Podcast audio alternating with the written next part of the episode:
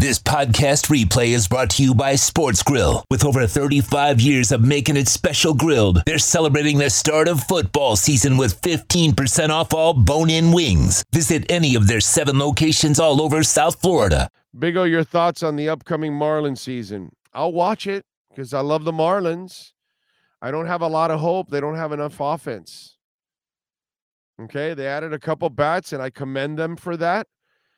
And, you know, I read um, uh, Barry Jackson had a very interesting baseball article and explaining how some of it might work out even better because obviously some of the guys they brought in, the, the especially the second baseman, the shortstop, excuse me, um, those guys, um, they get on base a lot.